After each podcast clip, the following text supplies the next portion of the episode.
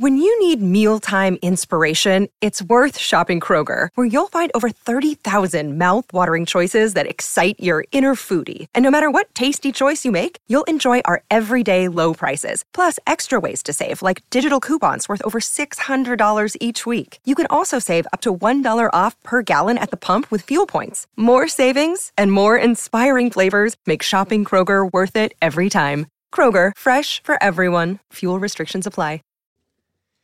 This episode of All the President's Minutes is brought to you by bellacatering.com.au. Guys, Bella Catering, one of Sydney's best catering companies, now exclusively clamped down into home delivery during the midst of COVID 19. We're on the precipice in New South Wales and Sydney area, lucky enough to not be completely locked down just yet.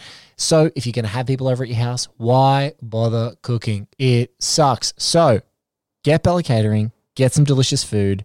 At least let that help you get through, uh, you know, months worth of face-to-face catch-ups with folk uh, and that is what you can do you can jump onto bellacatering.com.au they're great people glenn and maria thank you so much they've been such an integral part in us bringing you the show during this lockdown and we appreciate them very much I hope you're enjoying all the President's Men. We have another banger of an episode for you. If you haven't listened yet, go back and listen to John Boston, the assistant to Alan J. Pakula. Welcome to the show. Let's do it.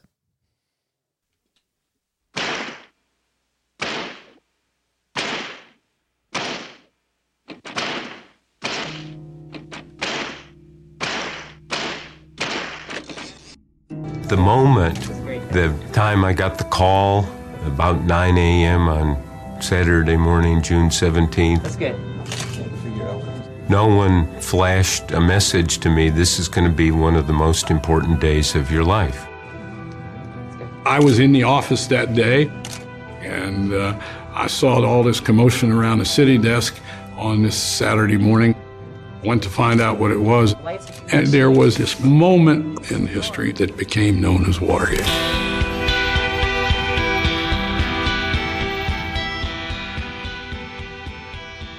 Ladies and gentlemen, welcome to All the President's Minutes. I'm your host, Blake Howard.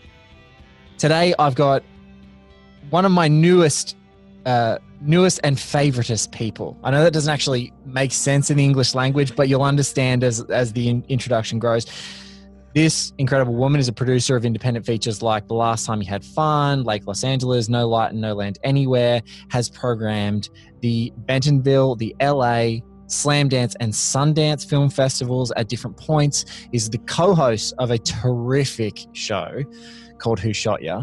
And I met her during a a, a hilariously awesome cinephile game night where we both crashed and burned really early after probably much more uh, much more expectations of our success than we really when we really earned basically at the end of the night.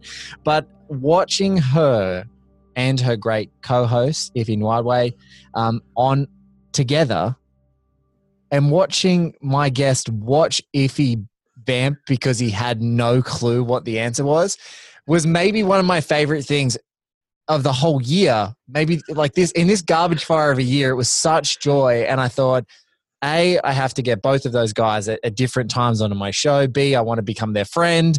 Um, and C, it was just it was just joyful. And it's something that now since I've recommended that Cinephile game night for folks who just miss it, just go along and watch and just watch Drea's face when Ify's answering a question. That's enough. That's enough. Welcome to all the President's Minutes, Drea Clark. Thank you so much. Thank you so much for having me, new friend. Um, that that game was a fun experience. I do enjoy um, showing the flexibility of my face in various stages of incredulous to disparaging when I'm looking at Ify. Um, it is probably not a hard year to be a highlight for someone, but it still means a lot that you say that. So thank you. Oh well, look, it, it certainly was. It's a lot of fun, and I think those ones, you know, we're, we're all firing. We're all movie nerds, and there's some of those games, and I think sometimes the faster they go and the less weird they get, it kind of is a bit rote, like it's just going through the motions. Yes. So the more that the weirdness comes out, or the more that someone's completely stumped, and they have a name on the edge of their tongue, and they're like. I can't get this out of my brain right now. And later on, either in this game or tonight, I'm going to wake up in a cold sweat and remember that person who stumped me.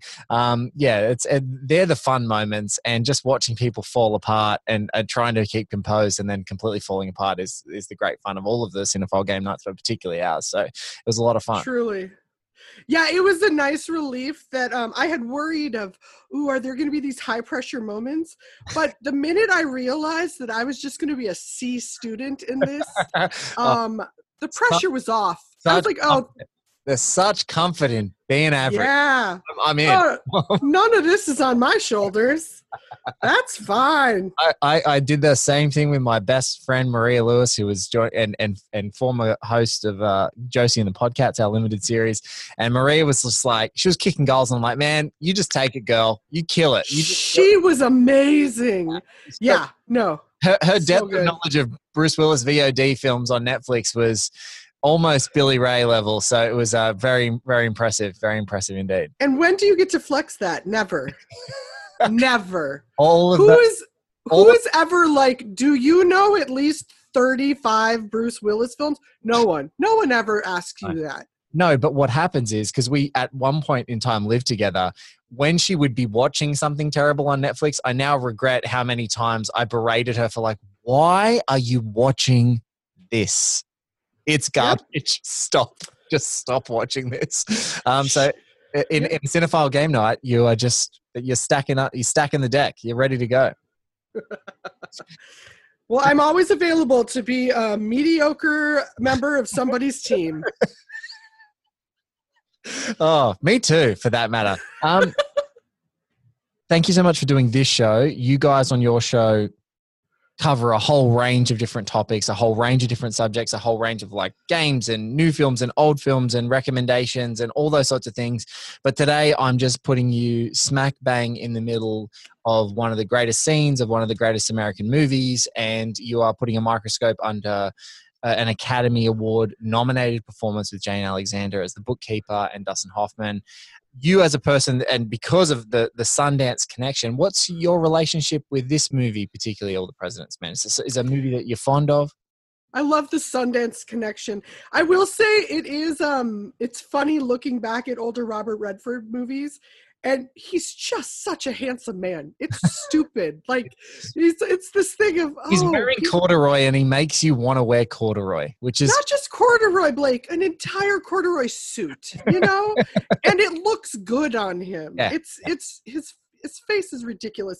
Um, my relationship with this film is that I saw it 15 some years 20 years ago however old i am basically when i was in university. Yes. And i remember studying it. I think it's a it's a good film film class movie for a lot of people because there is a lot to dig into in case someone in the future wanted to make um, a really elaborate podcast where they like went minute by minute you know or something crazy like that. Yeah. Um but yeah i remember seeing it then and I've also always been someone with a strong enough political streak or interest or conviction that that I was intrigued by that.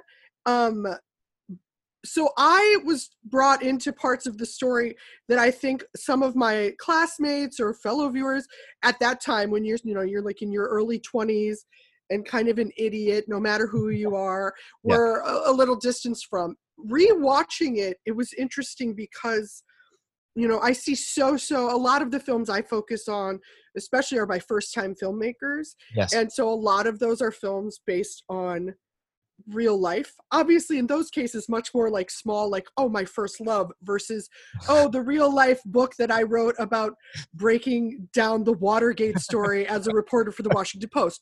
We don't all have the same real lives but it made me realize oh this has elements that i hadn't thought of when I first saw it, which is um, so often you see these real life based stories and you'll make a note on it if it's in the script or in the edit to the filmmaker of like this might be a step too far or is this twist necessary because you might be losing audience or momentum or urgency and the the feedback is always but that's what happened like yeah. that's what really happened yes. and in all the president's men in rewatching it and thinking of like my younger really political mind and i'm sure i was taking some kind of um, poli sci courses that were digging into similar moments in history. Yes. So I was like, yes, I want every moment in time. And this one, I was like, oh yeah, oh they left it all in there. I'm sure there. Do you know what I mean? Like, there's a lot of dumb dumb audiences Yes. that, and and I say this, not I would love to come on your podcast and be like, first things first, it's a terrible movie. But no, I mean it's it's brilliant and I loved it and was so happy to revisit it. But that was one of the things that stood out to me in my later viewing of oh because i'm also viewing it as someone who's living in 2020 america and watching there were there's so obviously you've touched on a lot of these there's so many horrifying similarities but there's also so many things of oh we as an american populace have did not learn many of these lessons like Right. the idea of like history repeating itself. There's so many on the nose moments in this yes. that it's like wait what? Are you kidding? Like that i had even forgotten. So that is a very long answer to try and explain my um time traveling mindset both first and then this this particular rewatch. But um yeah man it's food for thought this one it's it's also it's, it's so funny that you say that Dre, because you, you know your instinct is you as a person who's programming and has that insight and you're helping a young filmmaker it's we've we've geared ourselves into if you don't capture people's attention and there is dead air much like sometimes on a podcast if there is dead air and we are not like unpacking it the attention span is microcosmic. Like it's like oh, sorry microscopic. It is not going to happen for you if if you leave too much dead air or the you know the intent the scene that you're unfolding it has to be doing something really there has to be a turbulent emotion has to be a huge reveal has to be something that like gives people something and i feel like in this movie it completely is counterintuitive to all of your contemporary instincts because even on you know things like Sorkin's The Newsroom and stuff like that, which is a sort of a contemporary text that that it, they're all it do, leaves no air. There's no air. It's just all fast talk, all story, all drama. As fast as we can say these words to you, we're going to get them out. There will be no spaces. And even in the minute as we were watching, you know, taking my own notes for it again, I just I love and un, I love personally and of this whole era unanswered questions. I love yeah it.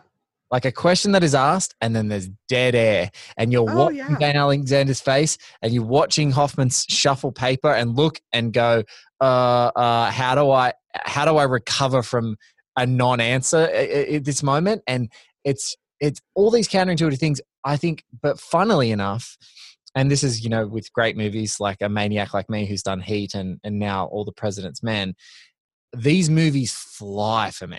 Like there are movies that are mm. 90 minutes that feel like you are being punched in the face every 10 seconds. Like, oh, this could not be taking any longer. You look at your watch and you can't believe it's only got a 90 minute running time.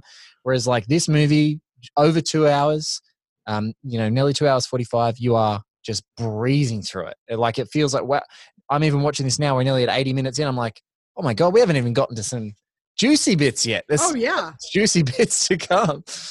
Well, paralleling that with the idea of programming, so programming for film festivals is you know selecting which films are going to be shown and you're you're looking both for um what can i bring to the unique audience um, Yeah. what am i fulfilling in terms of mission of organization um but then you're also really hoping to launch new talent ideally sell the film and have a film be a tremendous success but also like i said a lot of my work has been done with first time director. so like i programmed lynn shelton's first film i programmed sean baker's first film um drake doremus. Like there's a lot of filmmakers that you're looking at their work and it's not just like you probably didn't see the film i programmed of it but are they going on? And in that what i'm always looking for and what i'm always encouraging emerging filmmakers is you cannot say enough about pov like point of view Yes. that what a director's perspective is doing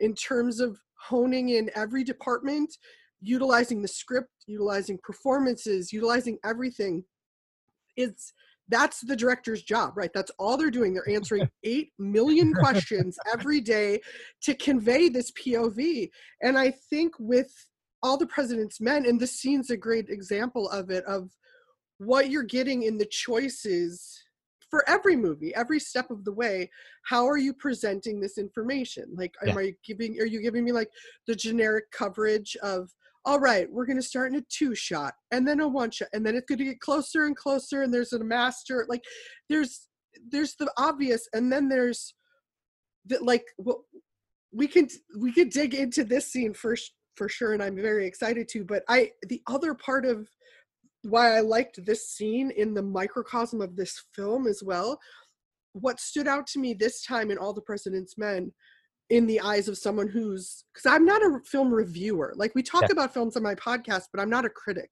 Yes. what i'm always looking for is it's a different angle in than a lot of people would have i think and so with all the president's men and rewatching it it's this thing of what's really interesting it's it's a movie that the big story that's happening is like the d storyline do you know what i mean like the presidency and Nixon and his reelection committee and what they're doing to hold on to that presidency by all costs. yes. That normally would be the A storyline, right? Normally you'd be creeping around, you'd be following uh Segretti, you'd be watching all of the like the Canuck letter and all of this stuff. this movie's like, no, no one's really interested in that. What they want to see, they want to see people doing homework, you know, like so they made like making it about the journalist, like that's a POV, and yes. and a lot of people could adapt the same exact source material and been like, cool, you guys are like the the bookends of the story, right? Like we're gonna start with with Wood Woodstein, and then we'll end with that, but like then we'll get into the good stuff. And this movie's always like, no, first and foremost, it's it's how they're doing this homework, this journalistic homework. And this scene is a great example of you have like your story would normally be oh there's this woman whose home is being intruded on by this strange man who's kind of weaseled his way in and like has just like taken over her coffee machine and you know what I mean? There's like an invasive thing. Like normally, the side of Forty who, of this person's cigarettes. yes, this the sympathy you would normally have in the scene would just be a hundred percent on her. And so the the POV, what what I was almost just called him Alan. You know, like we're on a first name basis. what the director was bringing to this and how they he frames everything it gives us that pov it gives us that directive and I, I found that such a such an interesting way to look at it in in terms of like always like oh everything about this concentrates on the part you wouldn't naturally like c- concentrate on I- i don't think I also think there's a great this is just by coincidence at the time that we're talking about this at the time, which is very close to the time that people are going to hear it. Um, there's been some dialogue with like you know who are the best who are the best current like film critics in the discourse like uh, you know either pros or indies who talk about film form and i think that that's something that you dig into probably more innately dre in your job because you're like the pov is the form. You know if you're seeing repetitive formal notes and it's like a, it must be like a chord structure in a song. You're like oh every song sounds the same. Like all these pop songs have got the same structure. And you're looking for exactly what about that formal construction is unique. And if the voice is unique and if the way that it's structured something will leap out at you. Like a sean baker or a lynn shelton like they pop. You'd go oh hello oh, excuse me i'm sorry. There's someone has a there's a voice here. There's a voice of someone that is giving me something different. There are obviously rules that people adhere to but very much that that, that there's a unique voice here. And i think that that's what Pakula does so beautifully is that like you said the command of the perspective of this movie to just never take you away from these guys and the inference like of the entire massive huge machine of american politics that is all working on the outside that's on the outside. And even right even in the master, the wide shot, as you said, that sometimes would have happened way earlier, not six minutes into this scene, but probably way earlier in this scene, the establishing wide, is this incredible surveillance tinged thing that is just the one inference that, like, hey, everything that these guys are doing, probably people know about, whether that's the FBI or the government or everyone's being watched, everyone's in danger. But I don't know if these guys can plug up all the holes in their sinking ship. Before this thing gets you know before this thing gets sunk. So yeah it's really interesting. But I, I, that's one interesting thing talking to you about like you're just looking at visual cinematic language as like your first gateway in sometimes i guess is as a nice way to do it. Because i think too many people sometimes focus on the story and this moment could be all story but it's actually all the mood. It's all the tone. It's all the light Yeah. the light. It's everything about how this is constructed. But the story it's it's all like it's so symbiotic right? Yes, that yes. if you weren't if you weren't having a story that was having these guys you know writing on every imaginable napkin scrap that he can get and do you know that had these choices or that were following every thread. Like again if if this had been presented to me right now if this was not part of american history. If watergate was nothing and it was someone's fictional creation and i was handed this script i would be like oh i'm really excited about it. Now let's dig into basically the beginning of act 3 onward because there starts to be so many it's that it's a weird thing because i have such respect for moviegoers because i am a moviegoer yes. but i also know what people are getting from film is at such different levels and sometimes it's like okay you're up your own ass with this can Yeah. make it more explainable or like more easily comprehensible to any viewer yes. because what do you get from being you know like pretentious about it? Yeah. and so not that i think this is pretentious but there is like stuff that really happened with this investigation with the post investigation that if i was looking at it on a script level as a work of fiction i'd be like okay stop uh wait who are we trying to implicate like too many names i do not and, and right and and and now in the countless times I've viewed this, it's funny talking to people. It's like the first time through, they say too many names that you can't follow. And one of the arts of this movie is that by the end, you you've got enough. Like there's enough. And then when you go Yeah. back, you're like, oh, they say Magruder. And they say, you know, they say Liddy. And who is Liddy? I want to know who Liddy is and what he's done. And it's just one of those weird things that, like, on a on a con- on a script level, I imagine you're like, wait, wait, stop. You've said 14 Right. names here. We don't know what happens to we don't know what happens to at least 11 of them you have to give me more closure than that if i'm reading this as a as a, as a consumer but yeah no you it's and they also it's interesting in the story of it of if if it was fictionalized you know they're literally no matter what you're watching it could be like a story about ponies. Actually there's a whole brony thing so that's probably not a great example. Don't go down the but bro the whole thing of right don't don't bring that up but like the whole idea everybody's like can we make this sexier? Like the idea of follow the money is sort of sexy if like oh are we going to end up with like really wealthy really whatever? But there's it's never even that right? Like there's all these intangibles of wait why i i learned this whole person just so i would find out about another person to get to another person? Like and so it's convoluted in a way that real life very much is. So those things are also of interest. That's maybe more my producer brain of okay. Nope i'm okay smart. I mean i'm a mediocre cinephile player but i'm okay smart. However i need this taken like a second. But there's also then to their credit of no don't dumb things down. People will get what they get Yeah. and you take out and that's where the re- that's where the pov comes in to fill in the rest.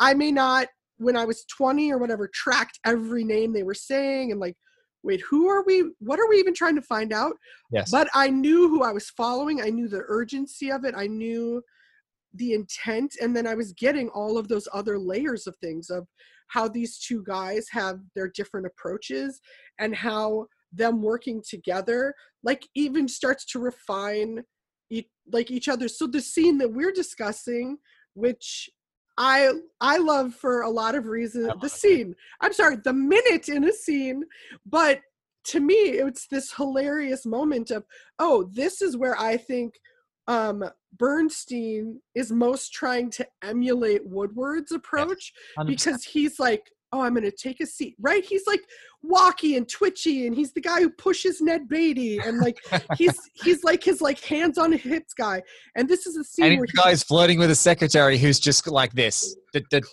doors are Yeah, shut I mean- Like, she's like he's like Yeah. "I'm still here and she goes i'm glad Yeah. like, she's, she's my hero. I, I give that face a lot. yes. But like, so this is his scene where he's like, okay, what would Woodward do? What's my bracelet? WWWD.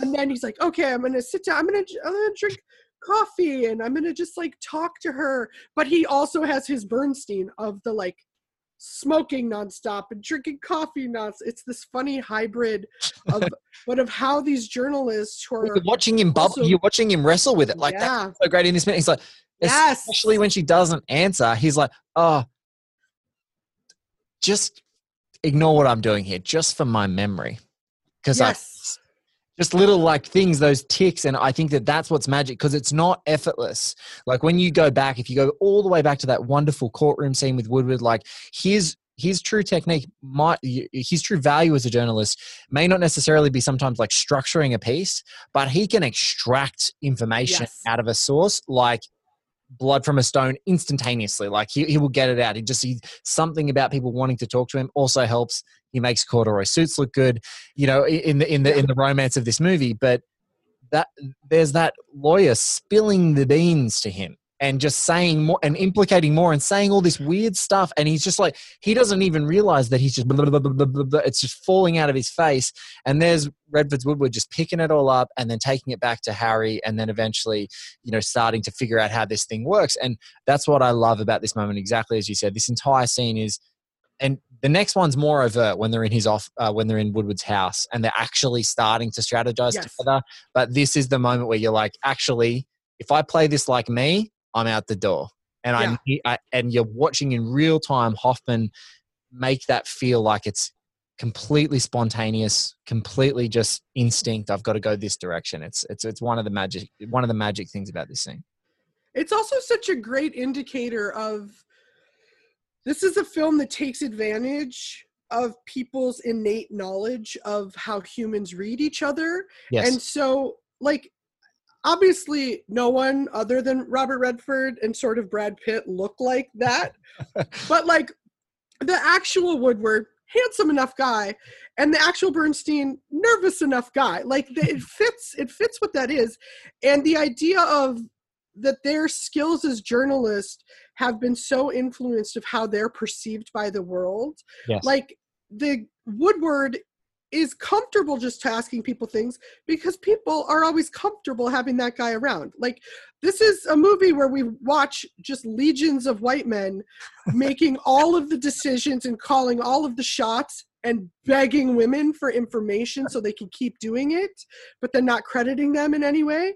Um but you know the the other even within the white guy tier there's the idea of like yes is this like waspy When you need mealtime inspiration, it's worth shopping Kroger, where you'll find over 30,000 mouthwatering choices that excite your inner foodie. And no matter what tasty choice you make, you'll enjoy our everyday low prices, plus extra ways to save, like digital coupons worth over $600 each week. You can also save up to $1 off per gallon at the pump with fuel points. More savings and more inspiring flavors make shopping Kroger worth it every time. Kroger, fresh for everyone. Fuel restrictions apply. The attractive calm guy who's only been on the paper for nine months you know that of course he's like moving up the staircase surely because that's who moves up the staircase right? Like it's it's part of his whole how he gets things out of people is the absolute lack of fear. Like of course they're going to tell me. I mean you see what i look like right? Like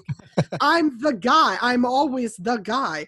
Whereas bernstein even in the same pot is like oh I, i'm grinding more and i make people a little nervous i'm a little jewish like there's there's things that he's battling against societally that woodward is not it affects how they do And- their investigations And it's even in the flirtation. So that great scene on the Q Hotel where he's flirting with the secretary earlier, he's just right out on Front Street. She's like, "I heard about you. You're a bit," and he's like, "What do you mean?" And he's the all the what do you mean is the posture's different. He's just right out on Front Street. Yes, I'm a sex fiend. Yes, you know it. I cycle around Washington. This is what I do.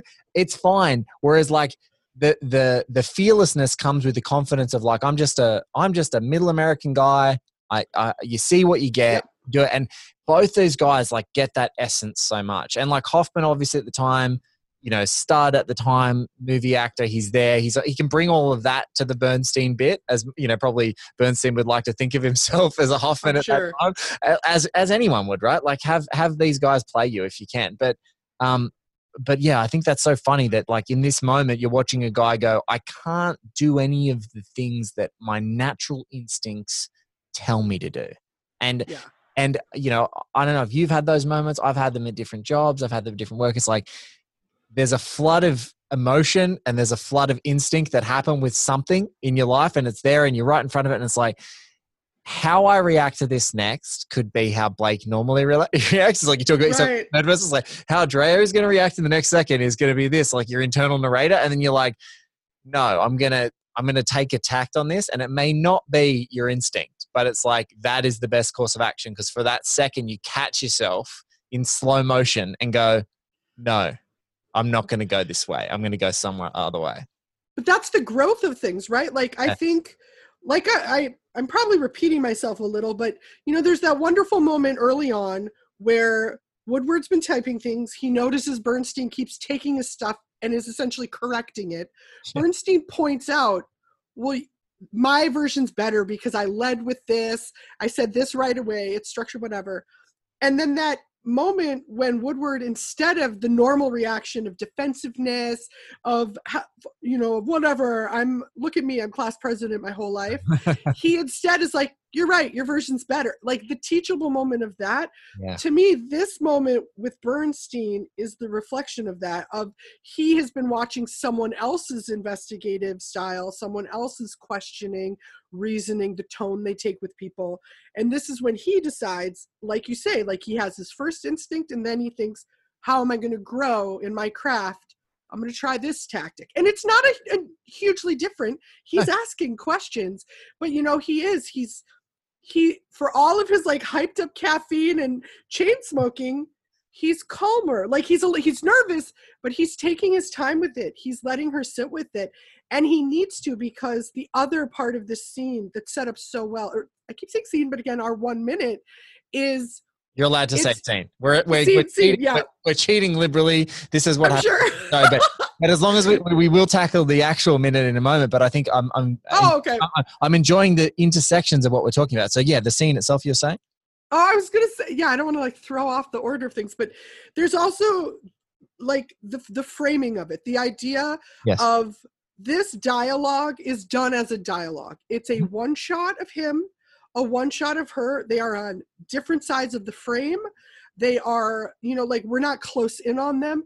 We're back enough. We're we're the third person in this room, right? It's this triangle seating, and we are the third person Yeah. watching these two people. They're completely separate.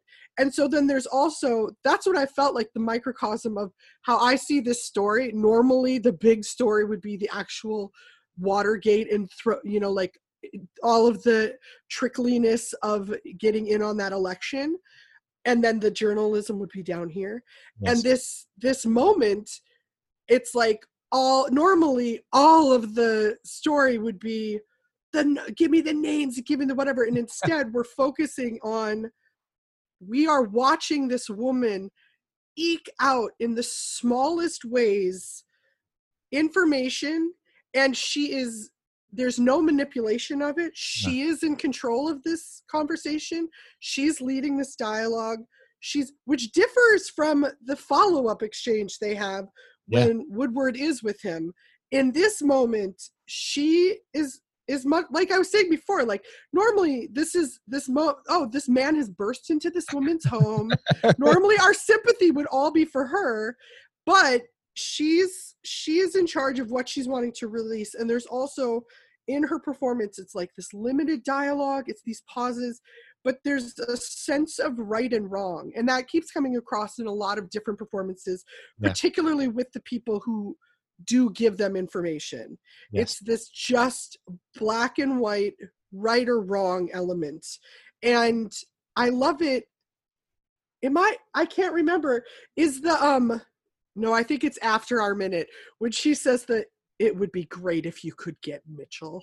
Like, It's uh, it's just after us. Yeah, it's just after yeah. just after. but, but so it's she's like cooking up for that. So but this part he's asked for this like you know they found out there's these 15 names and they're wondering about the amount of money and Actually, before we before we dive into oh yeah. point, for folks listening at home, Drea and I've had too much fun And we've gone. Oh yeah, yeah. So what we're going to do is you guys are going to listen along to this minute, the 78th minute, cue it up on your dial. Very fortunately, there is and should be only one version of All the President's Men out there, whether you're watching on VOD or Blu-ray. It is one hour, 17 minutes to one hour, 18 minutes, the 78th minute. This is now really the third or fourth, depending on where you sort of mark it, um, uh, the third or fourth minute that's really in in this scene. And we've still got a few minutes to go. And this is the you know this is the centerpiece of this entire film so we're, we're, we're carving it up in a lot of different ways we're going to quickly watch it slash listen to it along now you guys are going to listen along and then we're going to come back and talk about it Not in one big chunk. There was a list of 15 names and the amount of money given to each person next to the name. What happened to the list? It was destroyed. It was the only record. This so don't pay any attention to this. This is just for my memory. hate the just think that I have a very bad memory. It won't be quoted uh, by name. In fact, we get confirmations before we print anything. I can't be positive that that money was used for the break-in, you understand. Yes, I do. But uh, people sure are worried. Which people?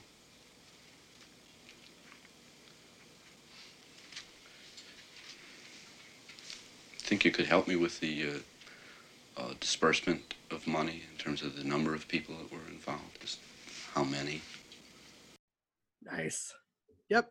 there it is uh, the, the, i just want to say one factoid there's eight seconds between the time that she says people are worried and the time that he asks what, which people and there is eight seconds or about seven and a half i think if you if you went to it of dead silence in that minute and it is that is a cavernous hole in in the in the center of that beautiful little interplay there um, and it's probably my favorite moment because jane alexander's face Yes. you know, uh, Alan Pakula in a great little interview that I tagged on the front of the 76th episode. So if you go back, you can listen to it. It's the actual narration preamble of that episode.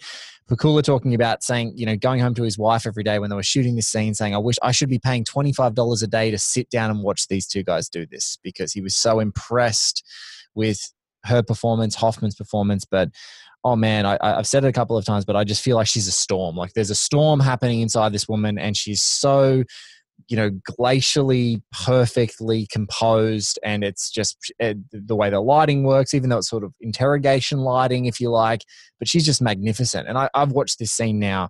I'm already an obsessive who's watched this movie countless times and now in preparation for all these episodes i've watched it again and again and it is just this is the scene that you this is a this is a t- talk about teachable moments. This is a teachable scene. If you're an actor, male or female, um, you you know a- anyone, however however you define yourself, um, whatever pronoun you use that makes you feel comfortable, this person's performance is as good as it gets.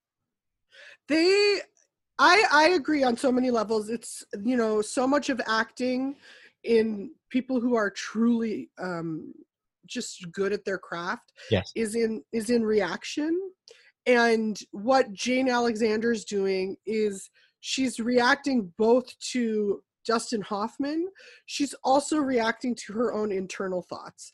It is very very difficult to convey like just try. Please get your phone out film yourself trying to look like you're thinking about something. Like it is difficult to convey concern and nervousness and thinking long term and you can look at her and she's completely still but yes like a storm is good there's so much thought going on in her head um and i also you know we we were talking about the framing earlier this is they are in a, an incredibly domestic looking setup they're inside a home Yes. it's there's like a cozy like there's a afghan over the chair do you know what i mean there's like ugly art on the wall but it is also the weirdest alcove nook you've ever seen Yeah. they're not in a real room everything about it is like it's like oh these are just those weird chairs that people have next to their front door that no one ever sits in Like, you right like you change your Yeah. shoes there and instead My wife, gonna my wife's nana has a couch in the front room Yes. of her house that I've never seen a human being sit on. Blake, you never will. no one is meant to sit on that couch. But so they're in this area and we are creeping in on it and we're sort of looking through the banister when Yes. it's all being set up. And it it again it sets we're in this woman's space. It has this domesticated feel to it. She is also like in very comfortable clothing. Her hair is down. She's not, you know, like even when they interview um oh uh Stephen uh, Graham's character, the who? Oh no, he's uh um. No, um, I'll, I'll, well, I've lost his name. I'll get it for you. But you're talking, yeah, Stephen Graham's character. tall, handsome. Anyway, even when they interview him at home, he's in a shirt and tie. Do you know what I mean? Yes. Like, there's something about when they speak to women in this. Oh, other he- than that, Sorry, Hu- Stephen Collins, Hugh Sloan's character. Collins, yes, Yeah, Sloan, Sloan, Yeah, he's he's there. Stephen Graham. He's there in his tie. He's he's, he's looking very very smart, very well Yes. tied. Yes. Yes, right. He's still. He just looks like.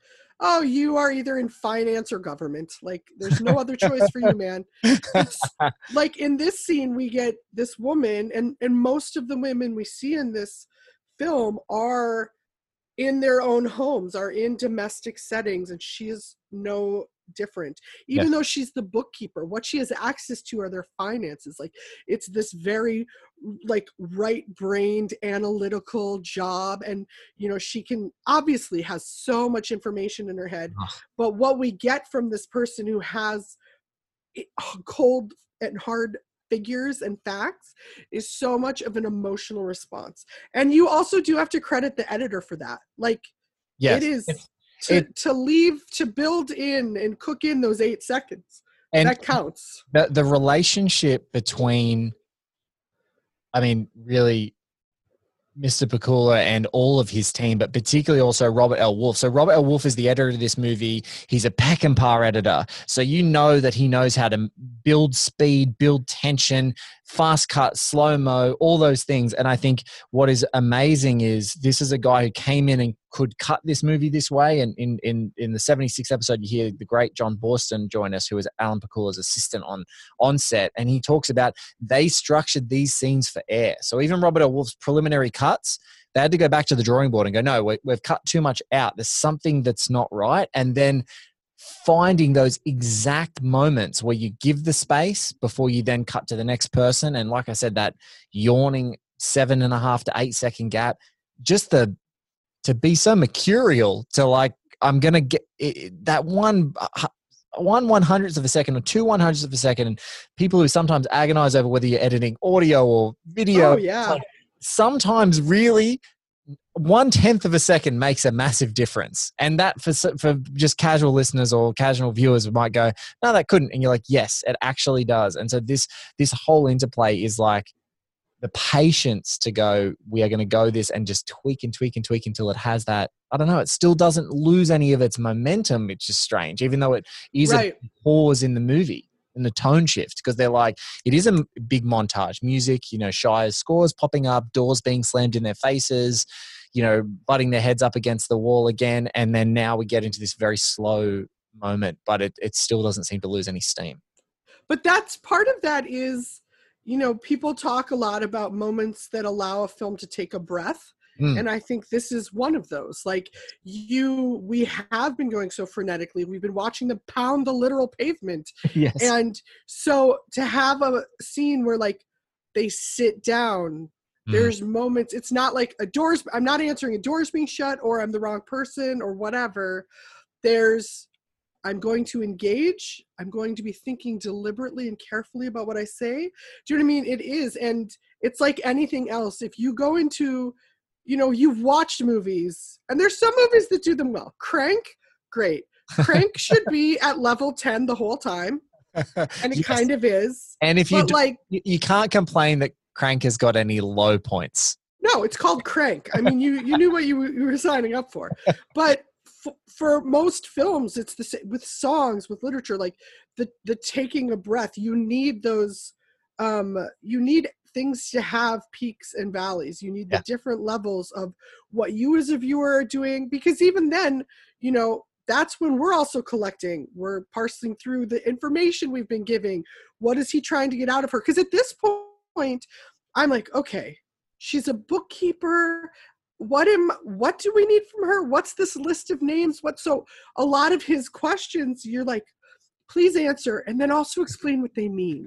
You know like you need a moment to sit with this stuff anyway because this is when this is when you turn and you are in the weeds now with information. Like everything is just turned into that weird you know serial killer wall where they've like pictures and maps and they've drawn and they have string connecting right one thing to another. in the video that we're talking about is a True Detective poster, and it's one of my favorite moments in True Detective where Rustin Cohle opens his garage locker, and there's this ginormous corkboard, and it's covered with things, and there's trinket and weird stuff, and you're like, this guy's insane, and that's the, the that's the kind of moment you need for catharsis. But Dre, you put it better almost than anyone that I've heard here, which is she is not only responding to the questions that he is asking her, but responding to the thoughts that she's having in her own head unprompted. Because what she does, which I love in the dialogue, is she tells him there was a list, a single list of 15 names that they were keeping for themselves. So this is where the awakening of her, like, this is actually illegal stuff going on. She says that it's there. It was the only record. And then she goes, but it was destroyed. So she starts to tell him, like, there is the thing that could basically that is the smoking gun in this entire thing is gone. So now we have to reverse mm-hmm. engineer it, and also then the people are worried. And I didn't think anything was illegal going on, but and the fact that she's said that it's destroyed is almost like a micro awakening to her. Like, oh shit! Well, if there was only one record and we destroyed it, then we don't want people to know what was happening. And Yeah. so that just there's tiny little revelations but it's it's the way that she's responding and how the sentences are structured there and figuring out like what is her thought versus what is her answering the question i think is that really like it's such a like a perfect scripting character technique because not people don't just always answer things they sort of want to cover their own butt and then they want to talk themselves. oh themselves yeah around and that's such a great technique because it's like coming at those different angles and how she's responding and it feels so authentic and organic because that's how the flow goes right you're trying to co- cover your own butt essentially Yeah. Every interrogation they have with someone in this has shades of what is the percentage that of self-protection yes versus the protection or the percentage of transparency. yes Like it's every every single thing they're doing. Like deep throat, uh self-protection's at 98%. you know what I mean? Transparent knowledge is at two. She is on the other end of that scale. So with all of them, you're watching how they're couched, but it's that, you know, it's something we all go through of you can be needling something, puzzling something over. And then if you get to the stage where you say it out loud to someone, the second you say it out loud, you're like, okay, I hear that. I hear that.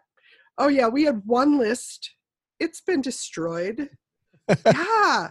Am I one of the bad guys? yes yes like so and it's it's it's couched in her performance it's structured into the dialogue it's yeah it's just a it's just it's a good human moment and this is also one you know like the oscars deservedly should take a lot of heat for the idea of what has been considered historically to be a good film to be a worthy like it's like how comedies are always considered lesser forms of cinema in the eyes of the academy which is ridiculous to anyone who's ever made a comedy or looked at comedies that have like just as much nuance and thought and artfulness as um Man, this- as a drama I mean, would. just this. Uh, uh, uh, people who listen to this network know how happy we are that Josie and the Pussycats is getting its due since 2001, and people re-enjoying that movie. But like, I think it was the minute you said that, I'm like, if you think about it, this is Spinal Tap, and you try and tell me that that movie doesn't have the artistry, like it, even though it is Yeah. profoundly hilarious, it's like if you tell me that that movie isn't influential or worthy of recognition right. It's like, it, are you insane? Do you know? Do you know how many people have been striving for a Spinal Tap from the second it was made? Like it has Oh. thing, and you know, Blazing Saddles. Like, stop it. Just you know, there's just some movies that are that comedies like that. Yeah, worthiness and Oscars don't necessarily go hand in hand. And hers her being nominated for best supporting actress is something that could fall into that in terms of if you're looking at genres of like comedy versus drama versus whatever and the credit they get you're also looking at like quantity. And so like the idea of screen time in this overall for this overall film both the percentage of time she's on but just the amount of time she's on at all the level of involvement she has which is largely passive like yes. she, do you know what i mean she's not like chasing stuff down it's but but the burden of craft on her and what people are bringing it's it's it's why it's so difficult to to gauge things against each other. It's why, yeah. do you know what I mean? Like, I mean, I'm, I'll but favorites. but it's but it's one of those things that you go. This is one of those nominations where you're like, oh, th- th- they can find the good ones. You know, people. The, the Academy has seen this performance, and you know, the acting branch is massive, and obviously the directing branch is pretty much next. But it's like it's people looking at this performance, going, if Jane Alexander does not knock this out of the park, at the moment that it falls in this movie that is recognized as one of the best of the year, maybe one of the best of the decade, and certainly in my mind, one of the best American movies ever made. It's like if she doesn't knock this out of the park and this whole scene doesn't have the alchemy that it has, the movie fails. Like it's like they have to nail this scene so profoundly and perfectly and pitch perfect for the rest for the momentum of the rest of the movie and how everything else is structured that if they don't nail it, it sucks, but they get it. And you're like, oh, you got it. You saw, like, you saw yeah. how important this was. And it comes around every now and then. It's one of those things that, you know, the Oscars and just awards in general are so infuriating about where you're like, oh, you didn't see it. And then sometimes they're like, and the best picture is Parasite. And you're like, oh my God. I can't believe it. You saw it. You yeah. saw it. You saw it. You saw what we all saw. It's just one of those things that, um, yeah, it's it's it's frustrating, but also, you know, yes, causes much oh, joy. a lot of a lot of stuff. I mean, and you could do. Uh, maybe you will, Blake. Like, don't let me sell your empire short. you could do an entire whole thing on the weird machinations and political breakdown of Oscar campaigns. But yeah, this one was a nice. I also have such a soft spot. I'm just going to say because Dre, you're not the first person on this show that offers me what the next show is, and I'm just telling you right now, that's not for me. I'm not in. I'm I'm all. I'm out. I'm out. I'll relinquish that to okay, good. awards pundits and experts. If if Kris Tapley, if Kris Tapley is listening, that's him. Kris, yours, baby. I'm out. Yeah, I'm not a. I'm not a good awards person in remembering them, um, but I I do always like to hear about the underbelly political machinations mm-hmm. of like campaigns and stuff because it's the idea of people thinking like oh i don't yeah the oscars that's not like a clear merit based what there's millions of dollars that go into this but that's a whole other maybe for um for anyone who's listening can dig on that but jane alexander you have to love that her career ended up in a political um element like running she were she ran under clinton right the yeah. national endowment for the arts and which is such a nice little like boop, like a little button on, oh, well, you may know me from all the president's men. You may now know me as part of the Clinton administration. Twist. I was leaving the gap there for trying to tag that gag and, and absolutely nailed it. Oh my goodness. Look, and I'm glad now that I'm talking about, you know, when you're doing this sort of thing that it's got the award recognition, but like you said, it, it is a fascinating underbelly because, you know, my, my favorite film, this is one of my favorites, my favorite film of all time is Michael Mann's Heat.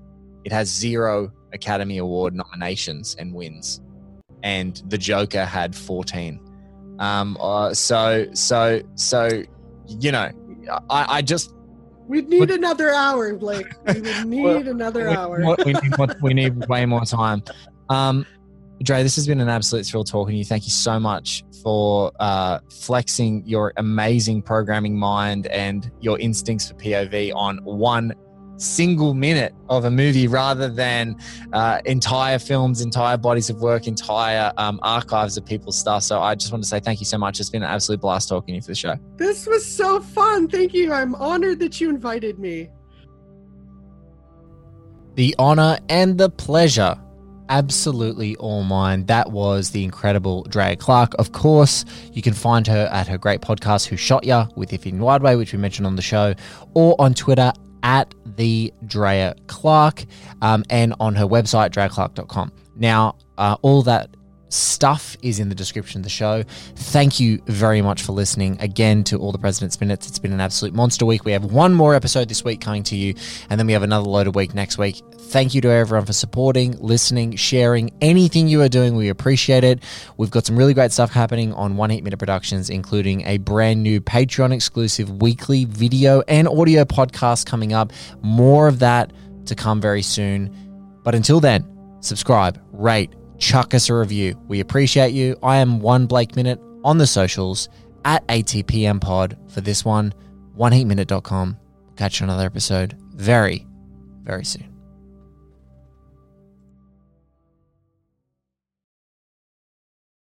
When you need mealtime inspiration, it's worth shopping Kroger, where you'll find over 30,000 mouthwatering choices that excite your inner foodie. And no matter what tasty choice you make, you'll enjoy our everyday low prices, plus extra ways to save, like digital coupons worth over $600 each week. You can also save up to $1 off per gallon at the pump with fuel points. More savings and more inspiring flavors make shopping Kroger worth it every time. Kroger, fresh for everyone. Fuel restrictions apply.